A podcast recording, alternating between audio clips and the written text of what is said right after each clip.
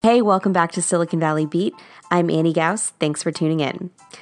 The latest Teslas are starting to roll off the production line, all beginning with a tweet from CEO Elon Musk, who sent out photos of the very first Tesla Model 3s hot off the assembly line. For Tesla, this isn't just another car. There's a lot riding on these Tesla Model 3s. It is Tesla's first car aimed at the mass market with a starting price of 35K.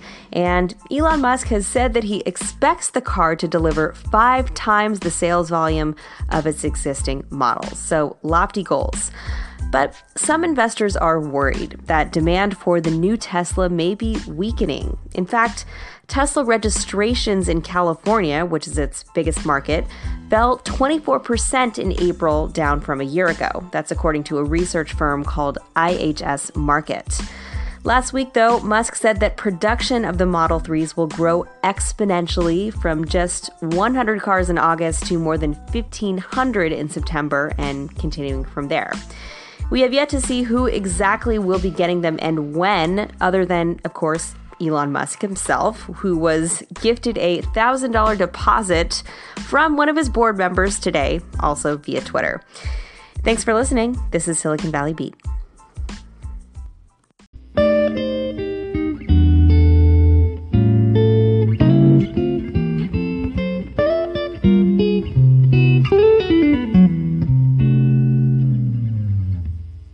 Is making some tweaks to help users avoid the dreaded troll nebula that's been causing headaches on the social network for some time. They just rolled out some new tools to let you mute notifications from newly registered accounts, people you don't follow, and people who don't follow you. And you can change those in settings. And the idea is that those people are people you more likely don't want to hear from or are trolls. The idea broadly is that this could also help stem abusive or hate speech that's probably a little bit more common on the site than Twitter would like. And the tools are part of a long standing battle with trolls and different types of unwanted speech on the network. And the company's gotten some criticism for seemingly not having a consistent procedure on this or appropriate tools to prevent it for users. In March, though, they rolled out some features that let you mute users who you don't follow and or users who have a default photo or, or who haven't verified their info with the network. In other words, likely to be trolls. How well this is all working, we're not sure yet. A Twitter rep told CNET that, quote, for much of our safety work, we can't share too many details or people will try to game the system. More to come. This is Silicon Valley Beat.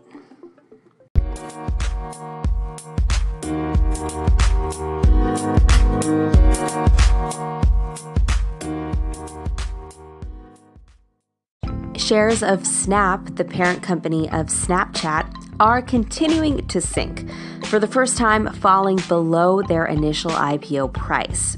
And it's making stakeholders a little bit worried. Many internet companies have had their stocks sag before eventually bouncing back, but with Snap, it's shining a light on the company's long term ability to build users and get ad revenue in the face of competitors like Instagram and Facebook. Their first earnings report, which was released in March, was widely considered a disappointment, with sales numbers that fell below expectations, just 150 million, and the addition of only 8 million new users. This reminded me of a call in from Ryan on just what does their future hold, especially in the face of those competitors. Take it away, Ryan. Hey, Annie. Wondering what you think about the Facebook, Instagram versus Snapchat battle. Do you think Snapchat can survive? And what does Snapchat have to become if it can survive? Thanks. Hey, thanks again for the call in. Your question is the same one, basically, that a whole lot of analysts have been asking about Snap, especially since their not so great earnings report. So, can Snap thrive? Well, let's first acknowledge the good things about Snap.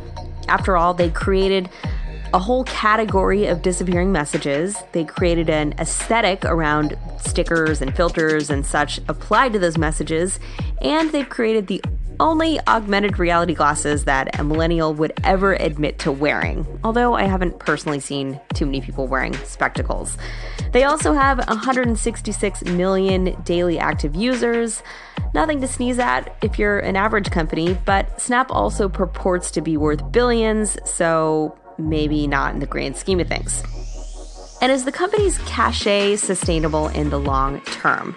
There are a lot of downsides. First, Facebook's ability to copy basically anything that Snap does and have it instantaneously seen by more people because they have far more users. They also own Instagram.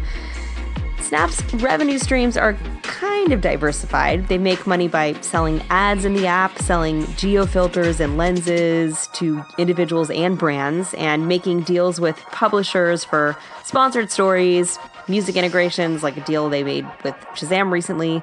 And some of these brand deals can be somewhat lucrative. Snap can charge upwards of, say, 750K for a brand to reach all of Snapchat on a certain day through something like a sponsored lens. So they've got a few things going on.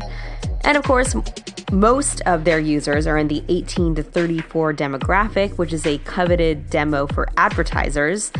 But that demographic is also fickle, and when your business model relies largely on ads, none of that really matters if you can't get new users. And that's why Snap's last earnings report was so disturbing to some analysts. They're still getting new users, but at a much, much slower rate than they did two years ago. That's why Snap draws a lot of comparisons to Twitter, not flattering comparisons because they similarly have had a lot of product problems tied to their difficulty in getting new users over time. So, if Snap is going to succeed in the long term, they need to avoid the mistakes that Twitter has made. One common complaint about Twitter is that it's intimidating to use for new people. It feels like an inside club and not something you have a lot of incentive to actually join as an outsider unless all of your friends happen to communicate using it. Snap has a version of that problem where its ecosystem may be kind of robust in and of itself, but it still feels closed to potential new users. And the sharp drop off in user growth is a sign that Snap may not be the hot thing it once was. Compounded with the fact that, of course, Instagram or Facebook can rip off anything they do and bring it to more people, that's going to continue to spook investors. But in the end, it's still early days for Snap, so if they can show that they can keep getting new people and keep innovating with products and ad models that people love and will pay for, they could still avoid that Twitter trap and be okay. But they may not. We'll see. Any counterpoints? I'd love to hear them. Let me know what you think about Snap or anything else going on in the tech world in a call in. Thanks so much for listening. This is Annie for Silicon Valley Beat.